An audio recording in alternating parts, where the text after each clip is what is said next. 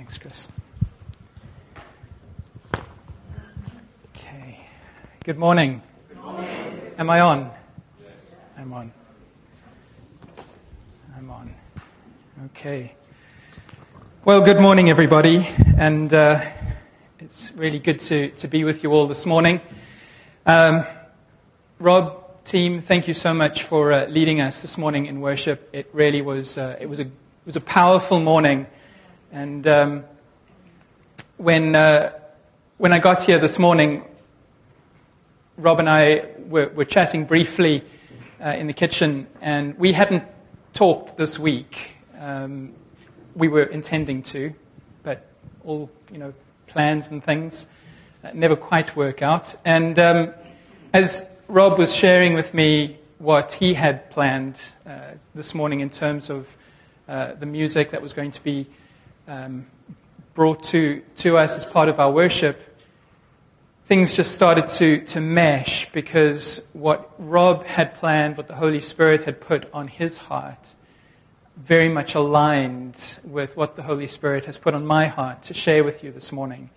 And uh, you know, we, we just love it when that when that kind of thing happens, when there's a connection in the Spirit, when you when you know that uh, what what you're doing is in line with his heart.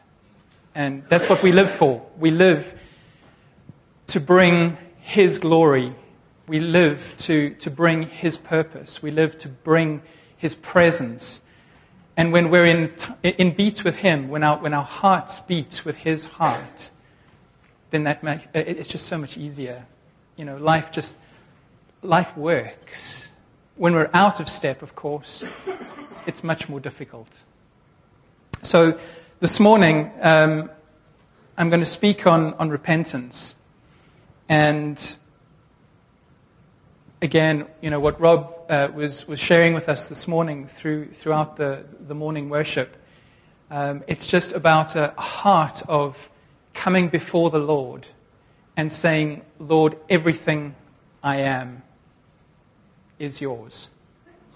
Everything I've got came from you, and I'm giving it back to you. So I want to read to you um, from First Corinthians chapter fifteen. Um, I haven't given the uh, media desk any of this, so um, we won't have it up on the screen, but I'm just going to read it to you. Uh, it's, it's First Corinthians chapter fifteen, and I'm going to select verses from verse thirty-five to fifty-eight. But someone may ask, how will the, the dead be raised? What kind of bodies will they have? What a foolish question. When you put a seed in the ground, it doesn't grow into a plant unless it dies first. And what you put in the ground is not the plant that will grow, but only a bare seed of wheat or whatever you are planting. Then down to forty, verse forty, there are also bodies in the heavens and bodies on the earth. The glory of the heavenly bodies is different from the glory of the earthly bodies. The sun has one kind of glory, while the moon and stars each have another kind. And even the stars differ from each other in their glory. For just as there are natural bodies, there are also spiritual bodies. Down in verse forty-five, the scripture tells us, the first man, Adam, became a living person, but the last Adam, that is Christ, is a life-giving spirit. Verse fifty, what I am saying, dear brothers and sisters, is that our physical bodies cannot inherit the kingdom of God. These dying bodies cannot inherit what will last forever. Verse fifty-four, when our dying bodies have been transferred into bodies that will never die, the scripture will be fulfilled. Death is swallowed up in victory. Death, where is your victory? Death, where is your sting? For sin is a sting that results in death, and the law gives sin its power. But thank God he gives us victory over sin and death through our Lord Jesus Christ. So my dear brothers and sisters, be firm, uh, be strong and firm. Always work enthusiastically for the Lord, for you know that nothing you do in the Lord is ever useless. And I want to start with that scripture because it reminds us that we are spirit. Amen? Amen. We are spirit. Yes, I'm a physical body, but I am a spirit man. I have a spirit in me that the Lord has put in me to commune with him. I am a spirit. But sin, as we read there, has corrupted my spirit. It corrupted my spirit and disconnected me from the Father. Until I was born again, until I said, I am dead, but in him I am alive. Until I said, Jesus, have your way in me. Until he breathed his life into my spirit, I was dead, but now I am alive. My spirit was reconnected with the, with the Father.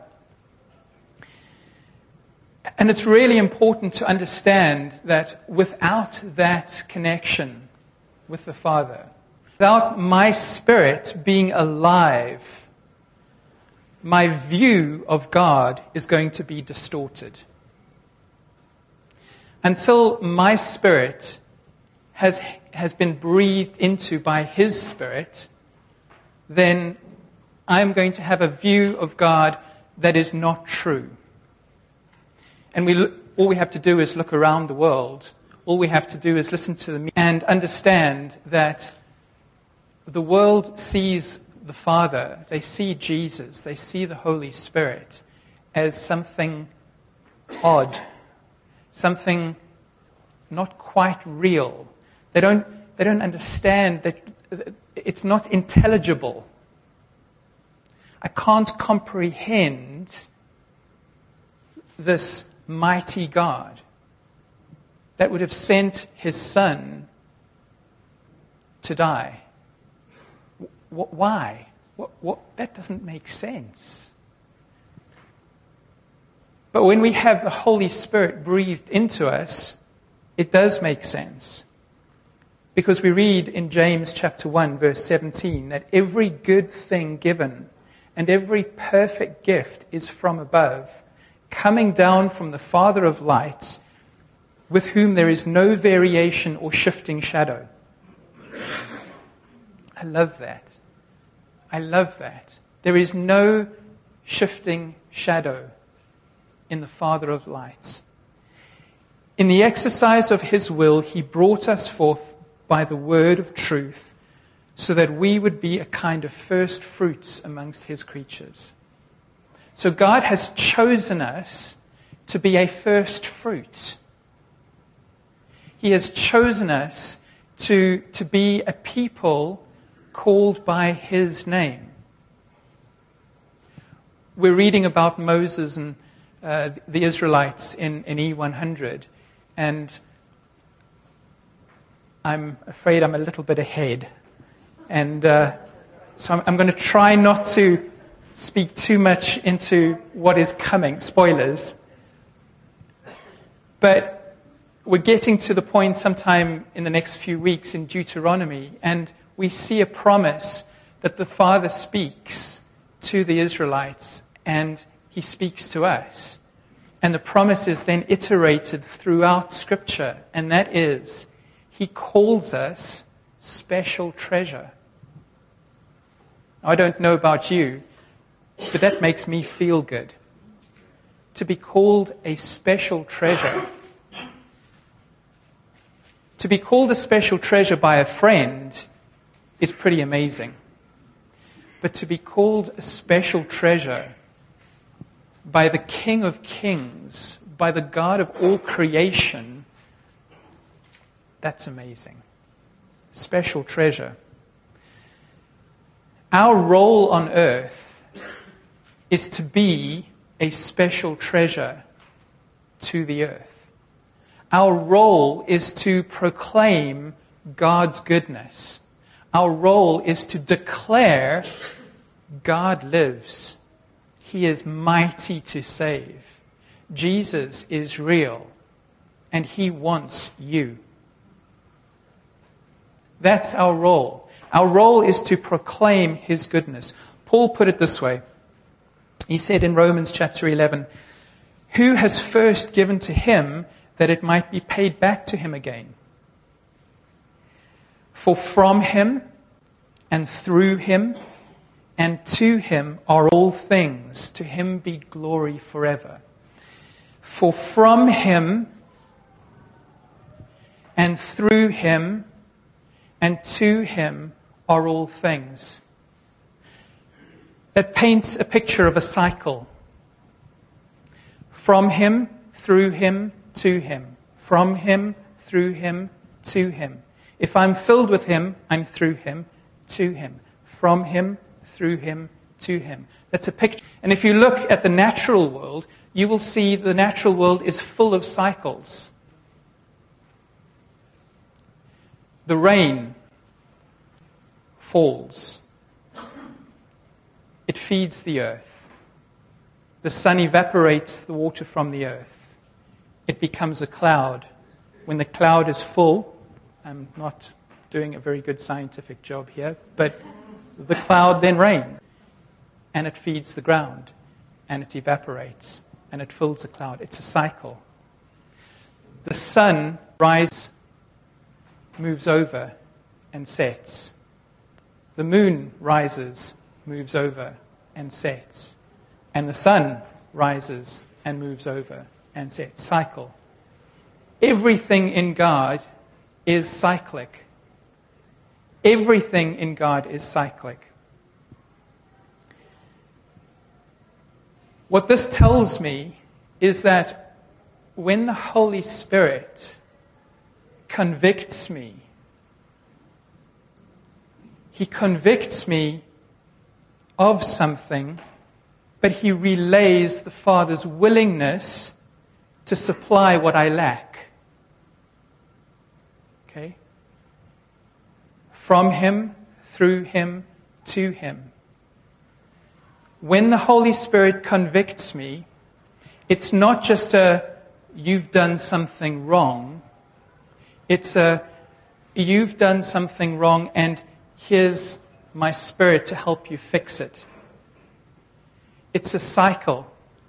God convicts so that he can also give you a promise to get out of it, to get out of that situation.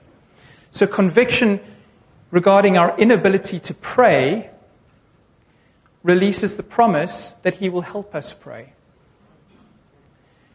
Struggling with unclean thoughts, conviction brings the promise of purity. Problems with doubt or unbelief, conviction is the Lord seeking to initiate faith. When the Lord convicts us, when the Holy Spirit convicts us, he brings a strength to overcome. We are overcomers. The promise releases the gift. Okay? The promise of the Holy Spirit, the promise of being an overcomer, releases the gift that allows us to be that overcomer. So conviction is simply reestablishing divine order. So when you are convicted and you feel shame, that's the enemy. Because the Father doesn't bring shame, because shame doesn't reestablish divine order. Shame doesn't lift you up. Shame pushes you down. True conviction brings with it the ability to overcome. The power of the Holy Spirit to overcome. Again, in E one hundred, we're looking at the life of Moses at the moment, and we see that Moses was a man who felt he couldn't do what God was calling him to do. But God said, I will be with you. So God called him, gave him a prophecy, and said, I will be with you. So from the prophecy, through the process, to the prize. Does that remind you of anything like maybe Chris's message last week? Dream, difficulty, destiny. When the Lord gives you a prophecy, a prophetic word, there is going to be challenge in that prophetic word. But the prize is when it comes to fulfillment, when it comes to fruition, because he will be with you in the process. God is so interested in your process. He's more interested in your process than he is in the prize. He's more interested in your challenge and helping you and walking with you than he is in the destiny. Yes, he wants you to fulfill that destiny because that destiny is from him. And it's from him, through him, to him. He wants you in that destiny, but he wants you strong enough in that destiny to be able to hold it, to be able to fulfill it, to be walking strong in it, to be standing in it. So, destiny is about the process of transformation. Ephesians four, verse twenty-three and twenty-four says, instead, let the Spirit renew your thoughts and attitudes. Let the Spirit, God's Holy Spirit, let him renew your thoughts and attitudes. Put on the new nature, created to be like God, truly righteous and holy. Um, you can be truly righteous and holy. Please don't stone me, stone me. It says it in the Bible. If you put on the Holy Spirit, if you put on the new nature, you can be like God, truly righteous and holy. Doesn't mean you will be God. You will reflect his nature. You will reflect his nature to a world that desperately needs righteousness and holiness. There's a lot that's going wrong out there in the world, and what it needs is the solution. Who's the solution? Believe it or not, you're the solution. Christ in you, the hope of glory. Jesus is the solution. Yes, he is the way, he is the truth, and he is the life. But he chooses to operate through you. He chooses to operate through me. We need to have a voice in this world. The church needs to have a voice in this world. Romans eight, verse five to eight says, for those who are according to the flesh set their minds on the things of the flesh. It doesn't take a brain surgeon to figure that one out. For those who are according to the flesh set their minds on the things of the flesh. But those who are according to the Spirit set their minds on the things of the Spirit. For the mind set on flesh is death. But the mind set on the Spirit is life and peace. Our world needs life and peace. There's too much conflict.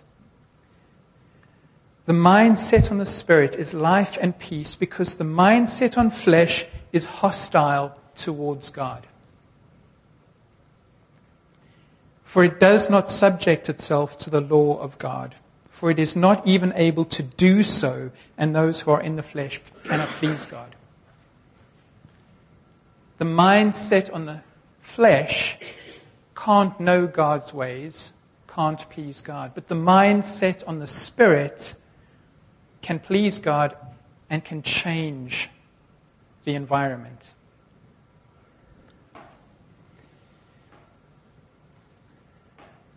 If we have a mindset on the flesh, then we create an environment that is hostile to God.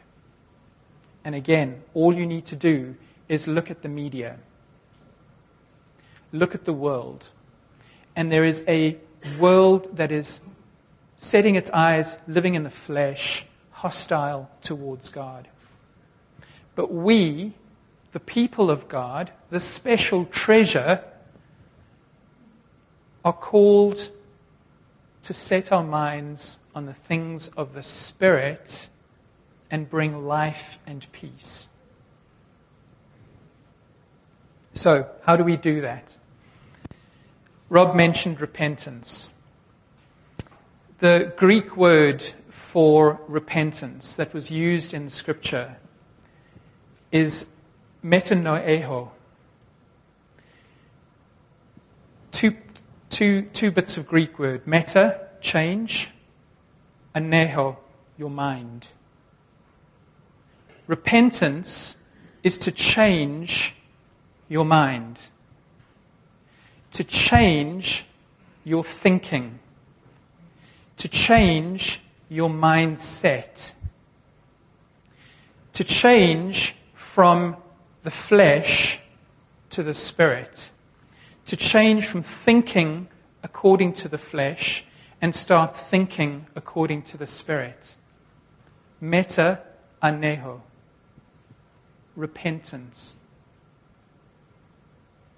Growing up, repentance to me was begging for forgiveness.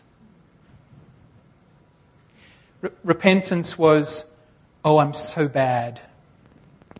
I've done bad things.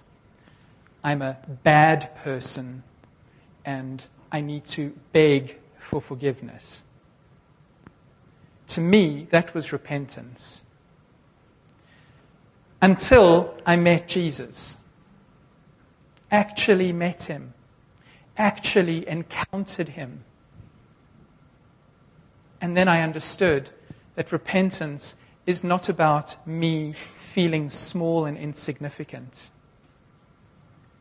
It's not about me being this wicked miscreant. Repentance is about accepting the power of the Holy Spirit to turn and be a different person. How many of us want to be different people? How many of us are in a situation today that we don't want to be in? Repent. Repent. It's It's as straightforward as that. Think differently. Change your mindset. How do you do this?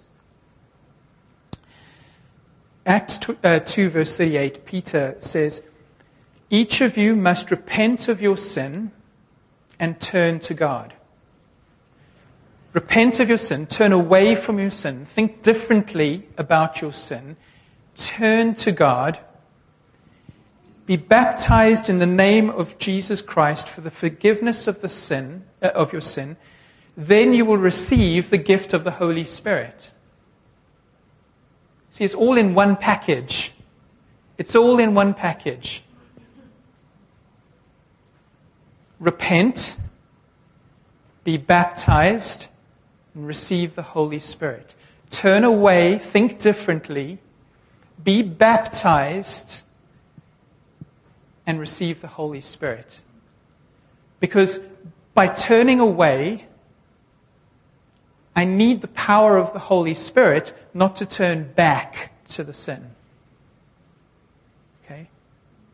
I need the power of the Holy Spirit not to fall back into the old ways, not to turn back to the flesh. Because on my own, I can try and turn away from a, a particular path, but I'm simply going to fall back into the same old pattern, into the same old habits, into the same old sins, into the same old place of darkness. Because it is only by Jesus Christ and the power of his Holy Spirit that I can turn away completely and never go back. That is good news. That is very good news. And that is the gospel. I can sit down now because I've just preached the gospel. I'm done. I'm finished. The gospel is the good news of Jesus Christ. He has come to seek and save the lost. It's straightforward, guys. It's not heady stuff. If you want to change, Jesus is the way, and he will make you a new creation. So, proclamation. Okay, so we're talking about we're talking about repentance, and I've I've put three things together that, that I think play a role in repentance. And I've put the first thing as proclamation. And I'm going to read you a bunch of scriptures, and you're going to see that there is something common through these uh, through these scriptures that I believe is part of repentance. The Lord their God is with them. The shout of the king is among them. That's Numbers twenty-three twenty-one. The shout of the king is among them. Judges seven twenty. Grasping the torches in their left hands and holding in their right hands the trumpets they were to blow, they shouted, a sword for the Lord and for Gideon. Okay? First Samuel four five, when the ark of the Lord's covenant came into the camp, all of Israel raised such a great shout that the ground shook. Man, they must have been excited. First Chronicles fifteen twenty-eight, so all Israel brought up the ark of the Lord, uh, the, the ark of the covenant of the Lord with shouts. Second Chronicles fifteen fourteen. They took an oath to the Lord with loud acclamation, with shouting and with trumpets and horns. Psalm thirty-three three. Sing to him a new song, play skillfully and shout for joy. Psalm forty-seven one, clap your hands, all you nations, shout to God with cries of joy. Psalm forty-seven five, God has ascended amid shouts of joy, the Lord amid the sounding of trumpets. Isaiah twelve six, shout aloud and sing for joy, people of Zion, for great is the Holy One of Israel among you. Matthew twenty-one nine, the crowds that went ahead of him and those that followed shouted, Hosanna to the Son of David. Blessed is he who comes in the name of the Lord. Hosanna in the highest. There's something about proclamation. There is something about letting the inner voice of your spirit out. We did it this morning, and it was powerful. Proclamation breaks things in the spirit. It breaks chains. It breaks shackles. Yeah? It, it helps you turn. It helps you. It fills you. It gives you encouragement. It gives you energy. It energizes your very body. Shouting out changes the atmosphere. Amen. Lenore's my neighbor. I'm so glad that our walls are a little bit thicker because she would think I'm loony. She, she does anyway. Thanks, Lenore. I love you too. I, I don't know if it's maybe because I'm African, but there is something about being loud. I can't hold it in. There is a shout of joy in me that just wants to let it out. It wants to come out of me. It wants to change the atmosphere. It wants to charge the atmosphere with positive words, with words of life, with words of joy, with words of peace. I don't want to mumble. I don't want to cower. I don't want to be quiet. I don't like quiet.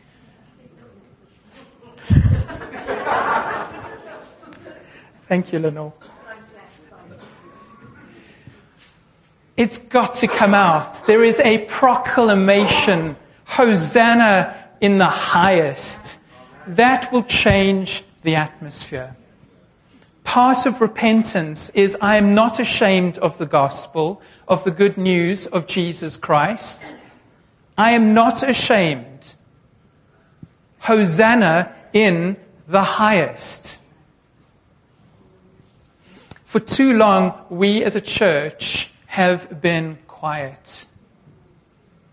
We have given our voice away. We need to reclaim that voice. We need to be like the Israelites who shouted and the ground shook.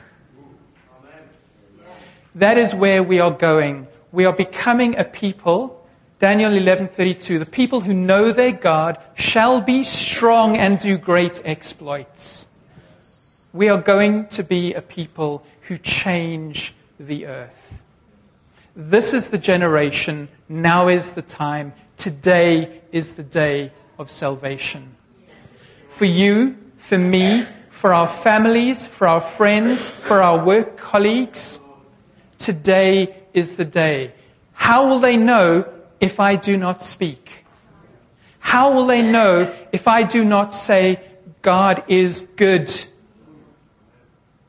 Declare and proclaim his goodness.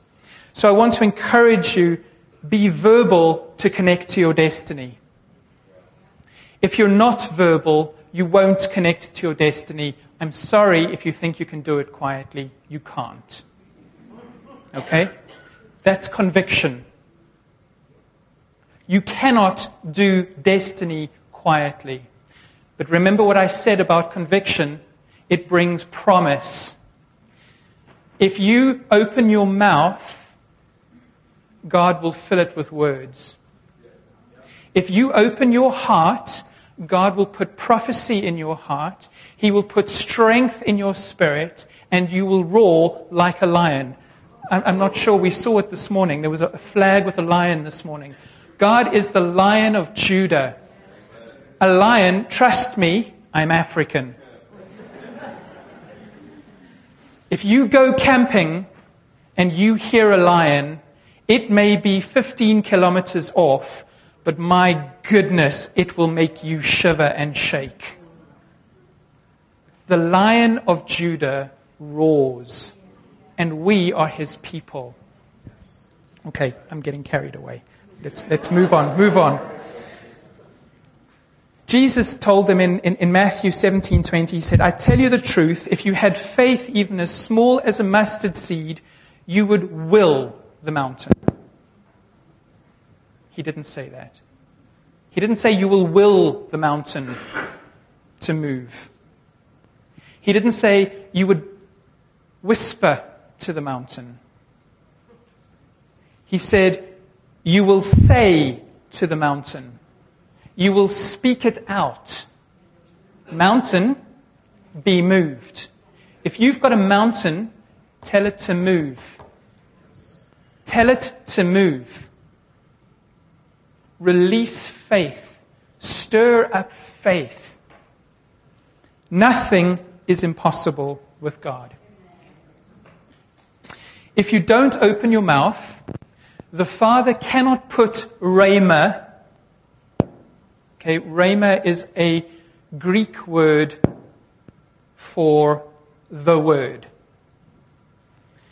But there's two Greek words for the word, logos and rhema. Logos, I don't have my Bible with me, and I'm preaching. Logos is the word. Logos is the, the written word. Thank you, Lyra. Logos is the word. Thank you. Bless you. Logos is the word. It is important because you have to get this word into you. Because when you get this word into you, what comes out of you is the rhema. You get the logos into you. Logos. That's the Greek word for the written word, the word. When you get the written word into you, you can release the rhema word, the spirit word, the word that changes. This word will not change you. I'm sorry. This word will not change you. It is only when you get this word into your spirit and the Holy Spirit makes it alive and it becomes rhema. This is just a book. Chris, I'm not preaching heresy, am I? This is just a book. But it's a valuable book because it has the truth of God in it that we need to devour. We need to consume what is in here so that it can come alive when we speak. If you don't open your mouth, the rhema can't come out. If you don't open your mouth, God's Spirit, his, his pneuma, another Greek word, you notice I like the Greek, his pneuma, that's where we get the word pneumatic or pneumonia. It's, it's the breath. When we open our mouth, God will let the rhema word out, and he will fill our lungs and our body and our spirit with his spirit, with his pneuma, his Holy Spirit. And with the rhema and the pneuma, we can be strong and do great exploits. We can declare with boldness the truth. We have to, I can't think of another word. We have to manifest the Holy Spirit, the Spirit man in us. We have to, we have to let it out. So proclamation. The second thing in repentance is agreement. Agreement is necessary in order to agree with what the Father is saying. To repent, you need to agree with what the Father is saying.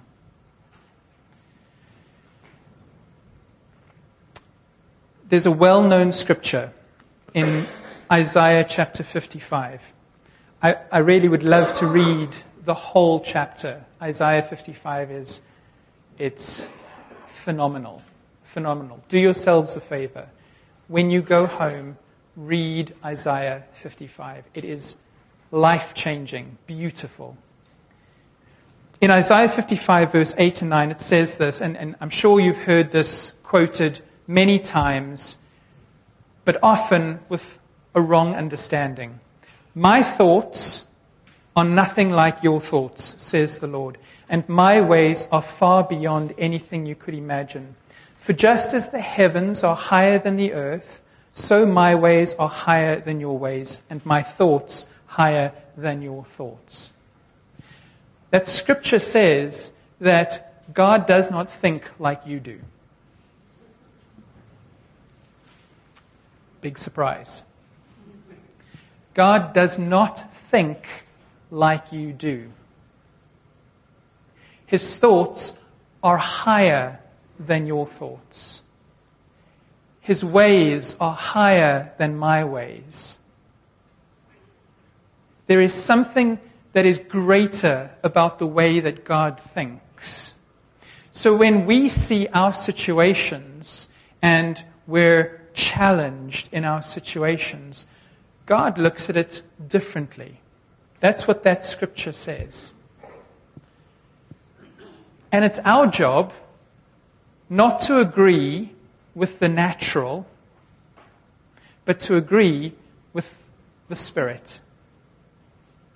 Our job is to choose not to agree with the things that are going wrong, but to agree with the Spirit who says, I have made a way where there seems to be no way.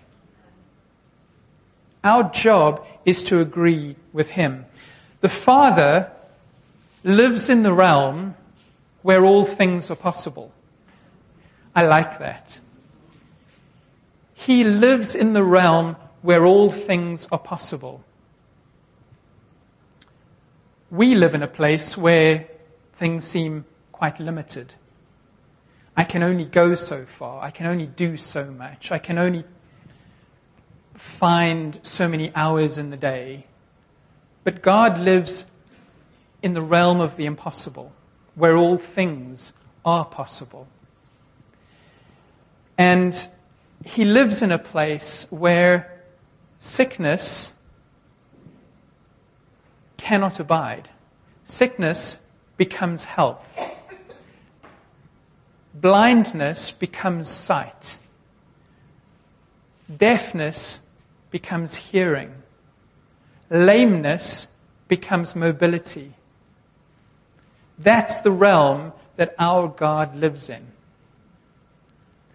And when we agree with His thoughts, when we agree with His ways, we begin to live in that realm. We begin to release the truth of that realm. That there is a way. That nothing is impossible for God. We begin to release sight. We begin to release sounds. We begin to release healing, prosperity, peace, life. These are the things that we are called to agree with in the Father. I wrote down here, impossible odds are God's currency. He doesn't work in the currency of doubt. He works in the currency of the impossible. Romans twelve, verse one and two. And so, dear brothers and sisters, I plead with you to give your bodies to God because of all He has done for you. Let them be a living and holy sacrifice, the kind He will find acceptable. This is truly the way to worship Him. Don't copy the behavior and customs of the world, but let God transform you into a new person by changing the way you think. Changing the way you think, repenting. Then you will learn to know God's will for you, His good and pleasing will. Okay?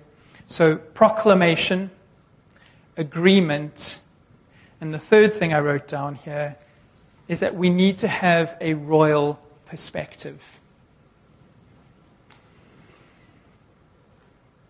Having a royal perspective comes from living in the throne room. You can only have a royal perspective if you live in the throne room, if you live in God's throne room. That is the place that we are called to live. We are called to live out of a confidence of royalty. Time spent with God changes you. It changes your perspective. We heard Rob was sharing about uh, Prince William coming to, um, I'm not sure where, Landfoist. And you'll see how people change when they're around royalty. They become excited. They may be completely uninterested in royalty until they actually come into the presence of royalty. And you can't help but be excited. It amazes. It, it changes the way you see things. You can't see yourself the same. You become quite, whoa, that's amazing. I'm, I'm in the presence of royalty. I'm in the presence of, of something that is different to, to me. Coming into the presence and living in the presence changes you. It, it changes your perspective. In Deuteronomy six, verse four and five, it says this: "Hear, O Israel, the Lord our God, the Lord is one. Love the Lord your God with all your heart, soul, mind, strength." There's four things there. Love the Lord your God with your heart, your soul, your mind, and your strength. When you live in a place where your inner man, your spirit man, is central. Okay? So you don't put you don't put your your mind, you don't put your thoughts, you don't put your physical body at the center, you put your spirit at the center. When you live from a place of your spirit, where your spirit is in the presence of God, it's live, your, your spirit is living from the throne room, then everything from your spirit will flow out through your mind, your heart, your strength. And those things become changed. When you live from the centrality of your spirit, then your thinking and your approach to life changes. Your will aligns with God. The things that you choose to do aligns with God. When you're living in that central place from your spirit that is connected with the royalty of God, you see yourself differently.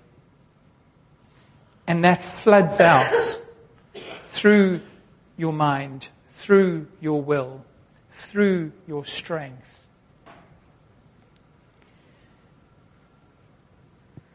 We have to choose to put our spirit in the central part of our lives.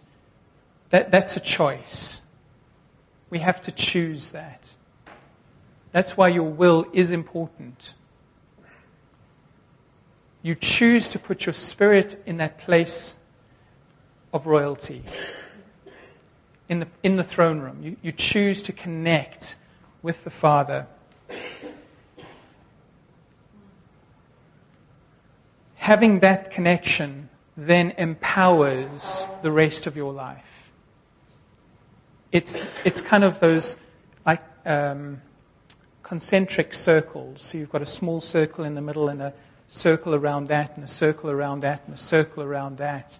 And it's It's the moving out that become almost like uh, a pebble in a in a pond. When you throw a pebble in a pond and there's those waves that come out from, from that central point.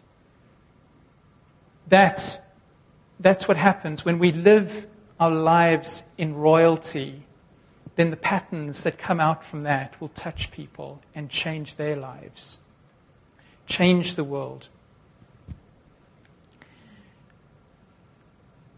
Most importantly, a royal mindset doesn't just look at the challenges, it sees opportunity.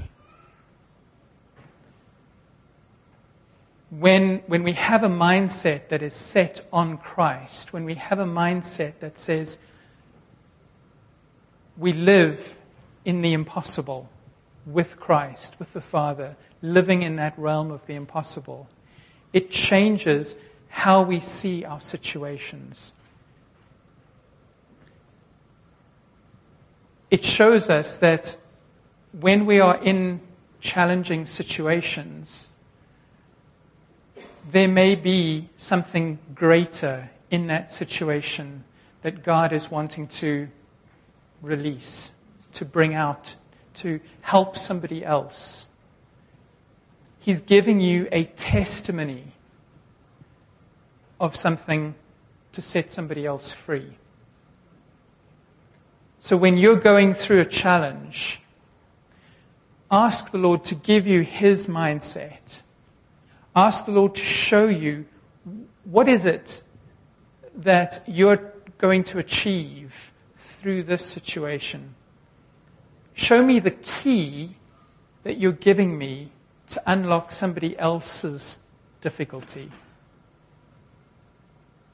Yes, it may be your challenge, but He is empowering you and equipping you by the Holy Spirit, by changing the way you see yourself, by showing you He is sovereign and He can unlock, through your testimony, somebody else's challenge. I'm going to end on, on the scripture that in, in Jeremiah twenty-nine eleven, well-known scripture, I know the plans I have for you. I know the plans I have for you, says the Lord. They are plans to prosper you, not to harm you. They are plans to give you a hope and a future. I know the plans I have for you, says the Lord. They are plans to prosper you, not to harm you. They are plans to give you a hope and a future. Whatever you're in at the moment, whatever you're facing at the moment, God's word to you, His promise to you is, I know the plans that I have for you. They're not plans to harm you. They're plans to give you a hope and a future. In other words, I've given you a key to get out of the situation. I've given you tools to step out of your challenge. I've given you the way to a good future. And that way is repent.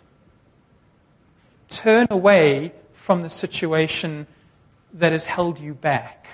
Turn away from the, the things that have caused you pain. Turn away from them. Agree with God.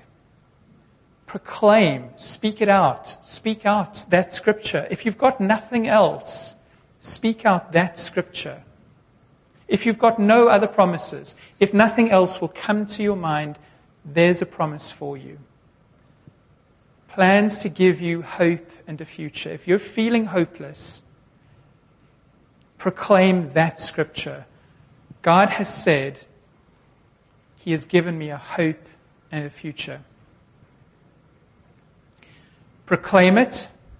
Agree with His mindsets. Agree with His ways. See yourself in Him as royalty.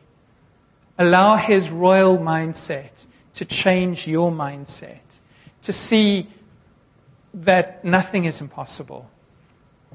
There is a way, and His name is Jesus. So,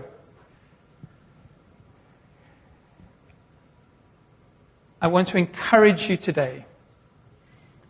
There is hope. There is hope. There is a future. That's the strength of the Holy Spirit to, to come in and help you change your thinking.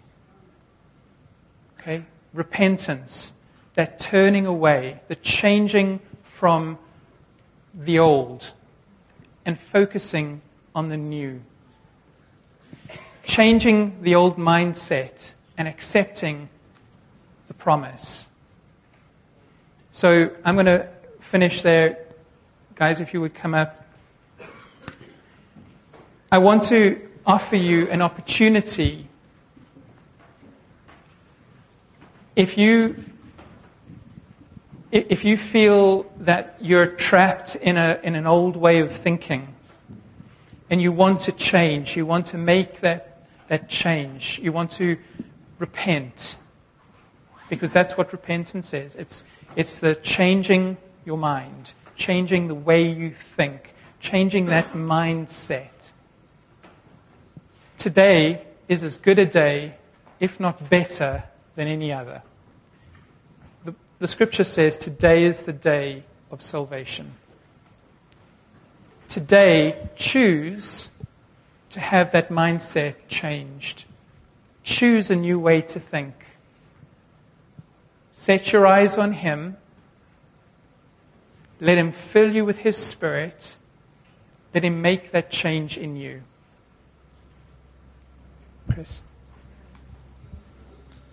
Amen. Hallelujah.